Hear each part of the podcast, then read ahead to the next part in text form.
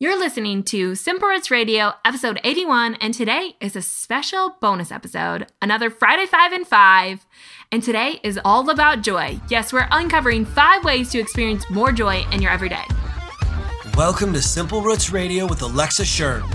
Alexa believes that simplicity in life is the key to achieving true and lasting health.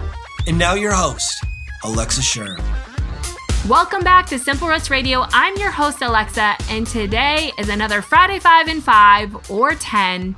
If you've been following along, then you know these Friday 5 and 5 minutes really tend to be 10 to 15 minutes because the reality is 5 minutes is just really fast. But someday I'm to get there and I'm to hold true to Friday 5 and 5. Otherwise, it's just to sound like a really great name. Anyways, today is all about finding more joy. This is something that I've been thinking about, that I've been pondering, that I have been trying to understand. Like, how do we experience more joy? And what does joy mean to our health? Not just our physical health, but our spiritual health, our relational health, like the health of everything, right? So I'm trying to relate joy to all of these things. And this is what I do at night when I'm going to bed is I think about deep life questions such as how do we experience more joy? And what is joy? Is joy and happiness the same thing? Are they different? Is joy an emotion or is it this transcendental thing that is of the spiritual realm, right? Maybe joy isn't a feeling after all. So I did some research and I did some prayer and I really wanted to uncover what joy is. So, hopefully, today I can help you do that and then give you five ways to experience more joy in your everyday life. Okay, so first up, what is joy? Well, Webster's dictionary defines joy as happiness. And if you look up happiness, it's defined as joy. So, joy and happiness tend to be the same thing, right? They're used interchangeably. But again, I kind of thought that people were starting to pull out joy from happiness and and try and make joy like its own thing. Like outside of emotion, joy is just this spiritual realm thing that people have, where happiness is the emotion. It's something that we feel. It's got stipulations and it comes with choice. But what I found through studying and studying and studying is that in most cases, joy and happiness go together.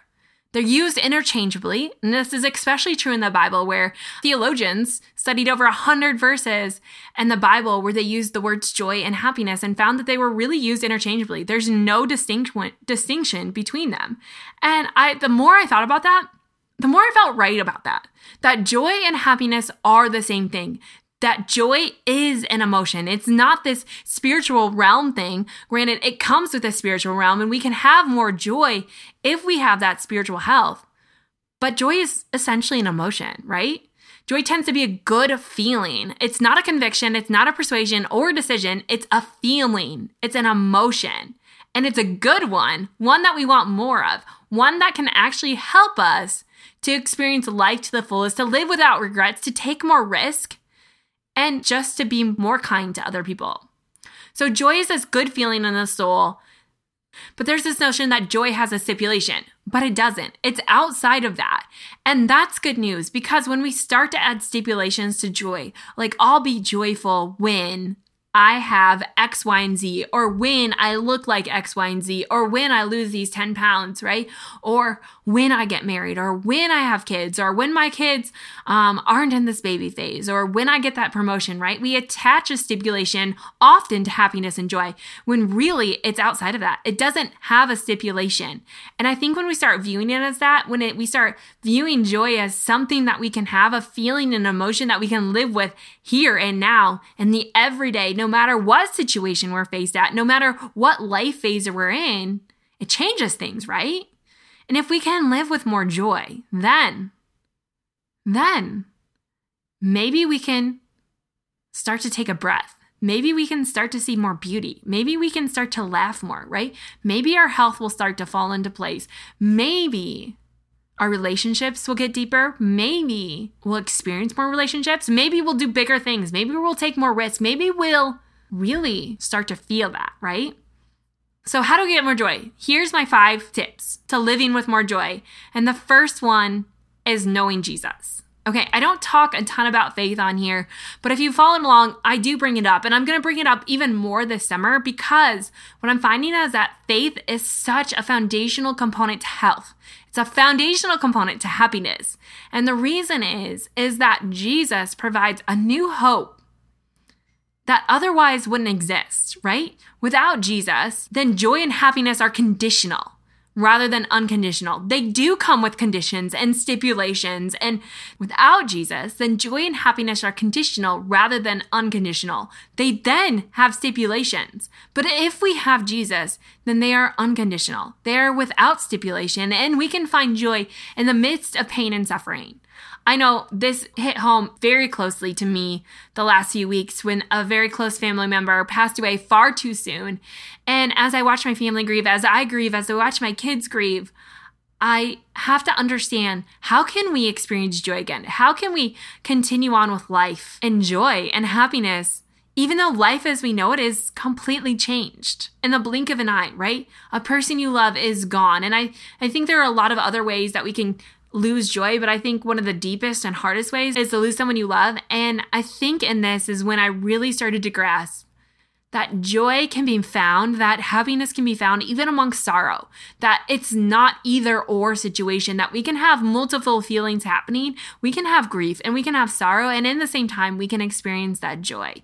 And so, what is joy and where do we get it? Again, I think it can only be found in Jesus. And the reason is, is that without Jesus, we stare at life and the joy waiting for the sorrows to come. But in Jesus, we stand in the sorrows and see joy in eternity. You see, joy in Jesus comes from the eternal perspective. It comes from knowing that yes, there's going to be pain, there's going to be hardship. This this life here on earth is not going to be easy. In fact, it could be a downright struggle. But there's joy and hope and eternity in living the perfect life in heaven, the new earth with no more pain, no more sorrow, no more fear, no more tears, right? Like, can you imagine a perfect life without all of that in the presence of the ones you love? Perfect? That is where joy comes from. And that comes from believing in Jesus, right? Because he's the one who died on the cross so that ultimately we could live in eternity. And there is there is hope there, right? And hope brings joy. So, even in the midst of sorrow, if you believe in Jesus, if you have Jesus, and if you grow closer to Him, then you can see why we can experience joy in the midst of pain, in the midst of suffering, because there is greater hope and something more perfect than anything that can happen here on earth. So, the first step is to know Jesus. If you don't know Jesus, to ask Him into your heart, but to really study Him. And if you're a believer and you still don't think and and you're still struggling with joy it's it's really to dig in and know more about him because in him he really is a foundational piece of providing that joy. And once we have that then we can go to tip number 2 and that's to stop settling. I do this often right? And i see other people do it. Like we settle because we don't think we're capable of having that or we don't deserve that. And i'm not saying that we necessarily deserve these things but we we settle kind of for this life and we just get stuck here and a part of it is i think we get fearful and anxious about taking the risk to step outside sometimes doesn't it feel like the pain of now is safer because you know it than the thought of being joyful and getting disappointed being joyful and getting let down, right? Like there's a little bit of a fear of like opening up and letting those joy floodgates open and then having it smashed and crash against you. But here's a quote that I, I love, and it's by C.S. Lewis, and it said, We are half hearted creatures, fooling about with drink and sex and ambition, when infinite joy is offered us. Like an ignorant child who wants to go on making mud pies in a slum because they can't imagine what is meant by the offer of a holiday at the sea. We are far too easily pleased.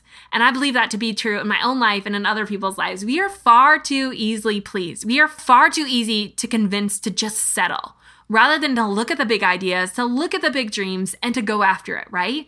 We don't have to settle. And I think if we if we pursue something more, if we look outside and think outside and just take steps, then we'll find more joy in that. So tip number 2 is to stop settling and to take big steps. Number 3 is to make space for joy. I mean, all these are hard for me, but this is also hard and something that I've had to learn even since my sickness. If you've been following along, you know that I say this. One of the big turning points in my healing journey was having um, my doctor that I work with tell me one day, you know, you can't continue to be everything for everyone because it will kill you. And it was so startling to me because I feel like the world kind of tells you you have to be everything to everyone. Keep going, keep fighting, do it all, be it all. Um, but at the end of the day, that's doing nothing for any of us. And so, what I've learned is to make space, it's to make time to do what I know I need to get done in a day and then to make time for rest and relaxation. That we don't have to hustle 24 hours a day to ultimately achieve success and achievement. Because if we do that, I guarantee there's burnout on the other side. That even if you work constantly and you never allow yourself to look up and enjoy what's around, maybe you never will, right? Maybe you'll continue that rat race for the rest of your life. Even though you've achieved what you've set out to do, you won't see it. And so, if we make space for joy, we're more apt to see all the things and the little ways that are bringing us joy and happiness in the everyday. But we have to make space. And I can assure you that space for joy isn't just going to naturally pop up in your schedule, right? I don't know about you, but my schedule seems to get filled with things that don't always bring me the most joy, right? Obligations. Not not always, but oftentimes mm, the things that I want, the the things that bring me joy and excitement are things that I actually have to schedule in.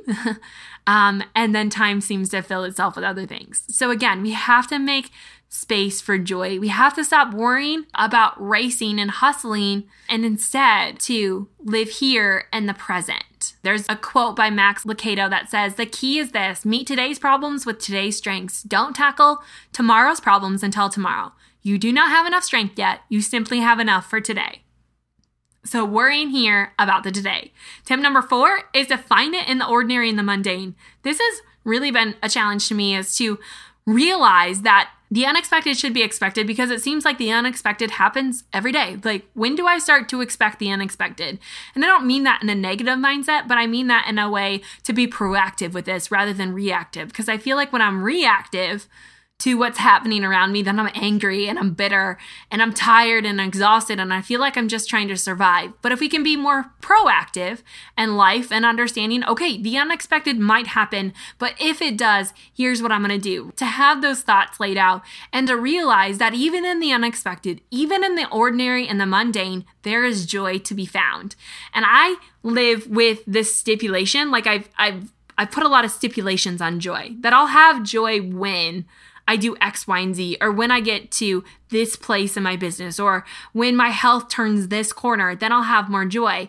But I'm realizing is that there's joy here that I should be experiencing. And if I'm constantly living in the future, I'm missing so much here. And I think there's more regrets if we don't do that. So starting to find more ordinary in the mundane. And I think making space for joy helps you to do that. So a lot of these just kind of, it's kind of like the snowball effect. Once you start doing one, then the next one starts happening and the next one. And you start to realize like you can bank joy pretty quickly. And yes, you can bank joy, right? You can build it up so that if something does come up, something unexpected, it doesn't break you. Um, and instead, you have that life float to keep you going. Um, so finding it in the ordinary and the mundane. And number five is to let go of perfection and accept your weakness. Here's the deal God's calling doesn't depend on our perfection. Thank goodness.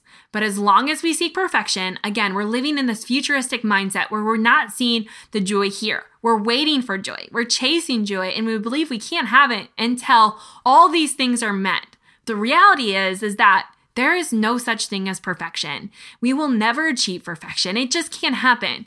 It's not a battle that's worth your energy. And the same thing is fighting against your weakness. I do this too. I see other people doing it is that we're told again, we can be everything to everyone. And so you just do everything even though you're not great at it. But this is what makes the world go round, right? Is that everyone has their own unique set of strengths and weaknesses. And we allow other people to pick up our weaknesses so that we can just live in what we're good at, live in what our strengths are. And even though we'll never be perfect, um, we kind of have to let die to that. But just to realize that if we own our perfection, we ask for help in our weaknesses, or we just own our weaknesses, then we're not so brought down by them. We're not so torn down by those things that we just aren't capable of. And we realize that that's okay because there's other people to fill in those gaps. So if we let go of perfection and accept our weakness, I believe we'll find more joy there. And those are the five tips. Again, just to remind you quickly, is one is Jesus, right? Jesus, Jesus, Jesus, because he is our eternal hope. Number two is to stop settling. Think about those big ideas and go after them. Number three is to make space for joy. Number four is to find it in the ordinary and the mundane.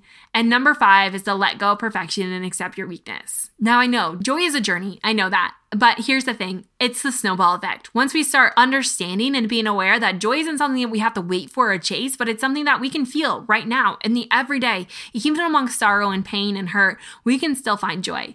So today, my challenge is to help you stop to slow down, to make some space, and really count all the ways in which you live joyful. Maybe you don't even know what brings you joy. So write down what does bring you joy and happiness? What is it? And start keeping track of those things so that you can do more of that daily. Maybe it means tonight you actually slow down and you realize I really like cooking supper for my family. Maybe tonight you don't do the 15th load of laundry that seems like it never ends and needs to be done. And instead, you just play a quick game of cards with your kids. Maybe you go on a family walk. Maybe you hit up an exercise class after work because you really do enjoy working out when you have the time. So you're going to make the time to work out. Maybe it means establishing a morning routine. Maybe it means starting a gratitude list. Like there are so many ways for us to awaken, to open our eyes to the idea of finding joy everywhere. And once we start to see it, it's hard to unsee it, right? Because we want more of that. We want what makes us feel good.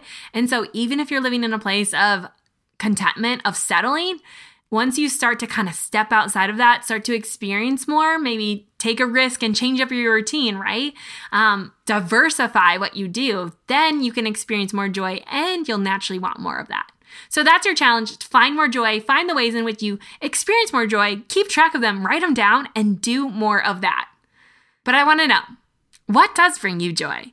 And I want to know what tip are you going to start adding into your own life to find more joy in your everyday? So shoot me an email at alexa at or leave a comment in the show notes at simplerootswellness.com slash 081 and let me know where are you finding more joy and what does bring you joy.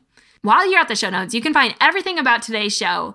Again, that's at simplerootswellness.com slash 081. So head on over there to learn more about today's show, uh, a few extra tips that we got going for you, and even a special handout. So I hope you enjoy, and I hope today and this week that you can live with more joy. Next week, coming up on the show, we have a very special guest coming on to talk about something that's a really big topic. It's called glyphosate. And glyphosate is the chemical in Roundup. And we're really going to dig into what it's doing to our environment and to our body. And I don't want to just take one side because I live in the Midwest and agriculture is kind of what makes this part of the world go round. And so trying to bring to light the respect of farmers and agriculture, but at the same time, be, bring this awareness of what glyphosate isn't just doing to our health, but to our planet. So I hope you'll tune in next week. I know it could be a highly controversial episode, but I know it's going to be so insightful, and I can't wait for you to jump on and hear what she has to say about glyphosate. In the meantime, don't forget to leave a rating and review. Again, you can do that at simplerootswellness.com slash review or find me on iTunes at Simple Roots Radio. It takes literally no more than two minutes out of your day. You only have to do it once, and it means the world to me. I tell you all the time, and I'm serious. This literally is the lifeblood of the show. So just head on over there, leave your honest feedback and opinion, and know that I read every single one and I tailor the show to what you want more of.